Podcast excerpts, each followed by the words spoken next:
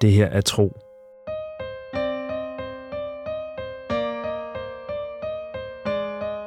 En eventyrlig podcast fortælling i 55 afsnit.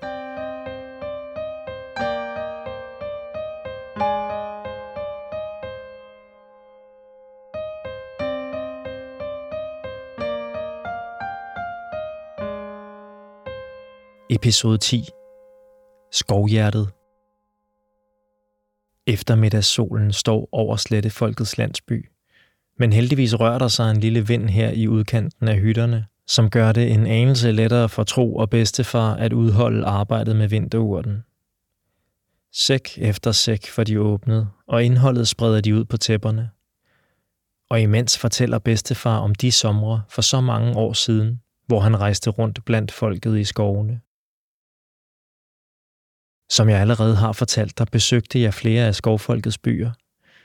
Ved første øjekast minder de om hinanden. Folket i skovene bruger deres særlige evner til at bøje og forme træet, så de kan indrette deres boliger i de levende trækroner. Grene bliver til vægge, gulve og lofter, og slyngplanter, mos og svampe dækker sprækker og huller og hjælper til at holde vind og vejr ude. Når du ser nærmere efter, opdager du i midlertid, at ikke to byer er bygget på samme måde. For boligerne er formet efter de træer og planter, der vokser i netop denne del af skovene. Og desuden er byerne vokset tilfældigt frem, som et træ, der skyder sin grene ud i mange forskellige retninger. Og i takt med, at nye boliger er blevet indrettet, har skovfolket bygget hængebroer og rebstiger eller formet grene til trappetrin eller høje buede broer – du kan synes, at du bevæger dig let og øvet rundt i en by højt op over skovbunden, men når du befinder dig i en anden af skovfolkets byer, føler du dig fuldstændig fortabt og må holde øje med de lokale for at se, hvordan de kommer fra en bolig til den næste. Tro lukker øjnene og prøver at forestille sig skovfolkets hytter oppe i træerne. Ikke af ler og sten, men formet af selve træerne. Det må føles som at bo i altet selv – nu står han faktisk i en af deres boliger. Han mærker grenene under sine nøgne fødder og strækker armene op for os og røre ved grenene over sig, der danner et loft over hans hoved. Han må dukke sig en anelse for at gå ud af den rundede åbning. Nu ser han ud over et landskab af gyngende broer, der hænger i spinkle tovværk af lianer, og ser ud som om de kan falde ned hvert øjeblik, det skal være. Han kigger ned, og der går et sug gennem ham, da han ser skovbunden under sig meget langt under sig. Med et er han tilbage i sin egen landsby, og han klapper den varme jord i taknemmelig påskyndelse. Bedstefar rømmer sig. Jeg var i adskillige byer, ja, men jeg vendte flere gange tilbage til den første, jeg besøgte. Milanes Horn, der ligger omkring 10 dagsvandringer væk. Her oplevede jeg en varme og imødekommenhed, der overraskede mig meget – og gav mig lyst til at komme tilbage igen og igen. Måske havde jeg fået samme forhold til en af de andre byer, hvis jeg der havde haft mit første møde med skovfolket. Det er ikke til at sige. Men i hvert fald var der netop i den by folk, som jeg hurtigt knyttede mig til og begyndte at regne for mine venner. Især et søskendepar ved navn Lav og Famke kom jeg tæt på. Vi tilbragte mange dage sammen. Og de viste mig rundt i byen og lærte mig at finde rundt i skovene. De blev den bror og søster, jeg aldrig havde haft. Og sådan skulle det have forblevet. Bedstefar ryster på hovedet. Nu virker han trist. Men alting ændrede sig. For jeg forelskede mig i Famke. Du har vist ikke prøvet at være forelsket, har du tro? Et øjeblik synes tro, det bliver endnu varmere. Han har slet ikke lyst til at møde bedstefars blik, men ser blot ned på vinterurten foran sig – Hvorfor siger han så noget? De to plejer at tale om alt muligt. Om naturen og dyrene og sten og jord. Og bedstefar fortæller om deres folks historie og også om andre af verdens folkeslag. Men forelskelser og den slags, det har aldrig været på tale før. Og Tro kan slet ikke se, hvorfor de skulle tale om det nu. Han ryster blot på hovedet og rejser sig så for at brede et nyt klæde ud. Så forstår du måske ikke det, jeg skal til at fortælle dig, eller også gør du, siger bedstefar. Fjernt. Næsten drømmende. Tro er ret sikker på, at han ikke forstår, hvad bedstefar mener. Men jeg må begynde et andet sted, før jeg kan fortælle dig om Famke. For skovfolket lever efter nogle andre forskrifter end os. Vi har jo ingen leder, men træffer vores beslutninger i fællesskab. Men hver af byerne i skoven har en høvding, der bestemmer over sit folk. Ikke sådan helt ned i det små. Høvdingen afgør ikke, om et barn må være længe op om aftenen, eller om en familie må invitere naboerne på eftermiddagste. Men de store spørgsmål om stammen som samfund, de er høvdingens afgørelse. Og når høvdingen ikke skal være høvding mere, når han eller hun bliver for gammel eller drager bort for at jage med alvadora i de evige skove, er det høvdingens første fødte, der får til ansvar at lede sit folk. Sådan har det været i utallige generationer. Faktisk fortæller skovfolket, at de første høvdinge var børn af guderne selv, og at høvdingene i vore dage derfor nedstammer direkte fra Alvadora, Milane og skovfolkets andre guder.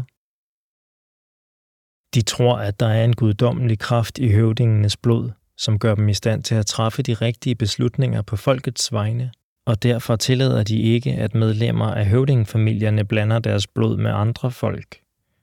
Nu kan du nok godt se, hvor jeg er på vej hen. Det tænker tro, at han godt kan. Alligevel siger han ikke noget, men venter til bedstefars sukker og fortsætter. Lav og Famke var børn af høvding Silva Milane datter, og allerede fra de var helt små, var det blevet besluttet, at de skulle giftes med høvdingebørn fra andre byer. Lav, den yngste af de to, vil blive sendt bort for at gifte sig med høvdingedatteren i byen Myrne, der ligger ved floden Pau. Den store flod, der munder ud i Elbasøen. Abba Yrlurs datter hed hun, så vidt jeg husker. Famke derimod skulle som den første fødte blive i Milanes horn og gifte sig med Arturo Alvadoras søn fra skovbyen Isiris offer nær kysten. Bryllupperne skulle finde sted, når Famke og Lav fyldte 17 år. Det var også planlagt allerede mange år forinden. Men hvad der ikke var planlagt, var, at Famke også forelskede sig i mig. Det er som om Tro ser bedstefar for første gang. Hans bedstefar, der altid har levet et roligt og almindeligt liv i landsbyen og været en del af stammen på lige fod med de andre slettefolk bedstefaren, som har levet sammen med hans bedstemor og opfostret Tros far? Er det virkelig den samme mand, som har rejst rundt i de store skove og forelsket sig i høvdingedøtre og skabt røre i skovfolkets ubrydelige hierarkier? Det kunne aldrig blive til noget med Famke og mig. Det vidste vi begge to. Hun var forpligtet til at følge sit folks forskrifter, og jeg var og bliver en slettemand. Byerne i skovene er smukke, så smukke, at det kan gøre ondt i hjertet at kigge på dem. Men min rødder gror her i de flade landskaber, hvor der er for langt mellem træerne til at bygge en hytte i deres top. Bedstefar smiler lidt ved tanken. Så trækker han en genstand op fra sin vestlomme. Inden jeg drog bort, gav hun mig den her. Bedstefar rækker Tro et smykke af træ, der hænger i en snor af flettet læder. Tro griber det og lader det hænge foran sine øjne. Det har samme form som et fugleæg, men er kantet og ujævnt. Overfladen er fuld af mønstre og udskæringer, der danner forskellige figurer, som synes at skifte, når tro kigger nærmere på dem. Snart ligner de ansigter, snart træer eller dyr. Smykket føles blødt ved berøringen og ganske varmt. Men om varmen skyldes solen, eller at det har ligget i bedstefars lomme, eller om varmen kommer inden fra selve træet, kan tro ikke afgøre. Det kaldes et skovhjerte. Famke fortalte mig, at hun selv har formet det af kæmpe E. Hun ville gerne have, at jeg tog det med mig, så jeg altid havde noget, der kunne minde mig om vores sommer sammen. Så du har haft det i alle disse år, siger Tro forbløffet. Han har været sammen med bedstefar hver eneste dag hele sit liv. Han har siddet i hans hytte flere gange, end der er sten i sletterne. Og aldrig har han set dette smykke, eller mærket, at bedstefar gemte på en hemmelighed. Han vil række det tilbage, men den gamle mand lukker hans fingre om det. Har far set det? spørger Tro, og bedstefar ryster på hovedet. Som sagt har jeg aldrig før fortalt dette til nogen. Du er den første, jeg viser skovhjertet til, Tro. Du må forstå, at da jeg vendte hjem til landsbyen, vendte jeg også hjem til livet, som jeg kender det. Jeg genoptog mit arbejde og udførte mine pligter – Jeg vandrede i sletterne og dansede og sang med de andre folk, når vi holdt fest. Mine oplevelser blandt skovfolket kom til at virke fjerne, og jeg forelskede mig også igen i din bedstemor. Bedstefar smiler og trykker tro på næsen. Igen ser tro ham for sig som en ung mand. Denne gang sammen med hans egen bedstemor, som han ikke kan huske, men som han alligevel altid har haft et klart billede af. Han ser for sig, hvordan bedsteforældrene er unge og fulde af energi, og Tro bliver endnu en gang forvirret over, at hans indtryk af bedstefar kan ændre sig bare sådan, som om en del af ham har været i skygge, men nu bliver fuldstændig oplyst af solen. Vi fik din far, og mit liv blev til vores liv sammen. Mange år senere fandt din far og mor hinanden, og du kom til tro. I, min familie, har været alt, jeg havde brug for, og der er gået lang tid imellem, at jeg har tænkt på Famke og mine venner blandt skovfolket. Dog har jeg nu og da modtaget nyt fra dem, når de omrejsende har været hos os. Især Feras har jeg udspurgt, for han har besøgt Milanes horn næsten lige så ofte, som han har været hos os. Og derfor ved jeg, at Famke giftede sig med Arturo, Alvadoras søn. Og da hendes egen far drog bort til de evige skove, blev hun høvding over sit folk. Jeg ved også, at hun fik flere børn. En søn og to døtre. Og nu er hun død. Tro har lagt skovhjertet i sin lomme og er ved at åbne en af de sidste sække, men stivner, da han hører bedstefars ord. Han ved godt, at alting stammer fra altet og bliver kaldt tilbage til altet igen, når det har udtjent sin rolle i verden. Alligevel har han aldrig kunne holde tanken ud om, at hans liv på sletterne ikke er evigt og allermest at hans forældres, og især bedstefars tid løber ud hurtigere end hans egen. Bare det, at nogen siger ordet, er nok til, at han på en gang kommer til at forestille sig både bedstefars, fars, mors og hans egen død. Undskyld min tro. Bedstefar ved godt, han ikke kan lide at tale om det. Men jeg er nødt til at fortælle dig det, som det er. Firas fortalte mig i går, at Famke ikke lever mere. Hvem er så høvding nu, spørger Tro. Han vil ikke høre mere om folk, der drager på jagt i de uendelige skove, eller hvad de nu kalder det. Og de evige skove var det vist. Og han kan heller ikke holde ud og se sin bedstefar så sørgmodig. Det er hendes søn. Atix Milanes søn. Opkaldt efter legenden Tix Raftur, som du nok hørte Feras fortælle om. Atix ældste søn er på din alder, tro, jeg vil have, at du giver skovhjertet videre til ham. Tro føler på lommen, hvor smykket buler ud. Det er stadig varmt. Faktisk kan han mærke varmen fra det igennem vesten. Hvorfor? Bedstefar trækker på skuldrene. Fordi det føles som det rigtige at gøre. Et skovhjerte er en sjælden skat. Det er kun få blandt skovfolket, der har evnerne til at forme dem og ofte lykkes det kun, når et medlem af folket oplever stor kærlighed. Det er meget sandsynligt, at Famke aldrig har forsøgt at frembringe et nyt skovhjerte. Og derfor rummer dette smykke en vigtig del af hendes væsen. Og hvis hendes sønnesøn har betydet lige så meget for hende, som du betyder for mig, så vil hun have ønsket, at han fik det. Tro ikke. Det er svært at sige noget lige nu. Bedstefar bliver også tavs. De er næsten færdige med arbejdet nu. Duften fra vinterurten, der ligger spredt ud foran dem, synes næsten at omslutte dem. Hvorfor tager du ikke selv afsted, spørger Tro. Allerede da han siger det, synes han, det lyder dumt.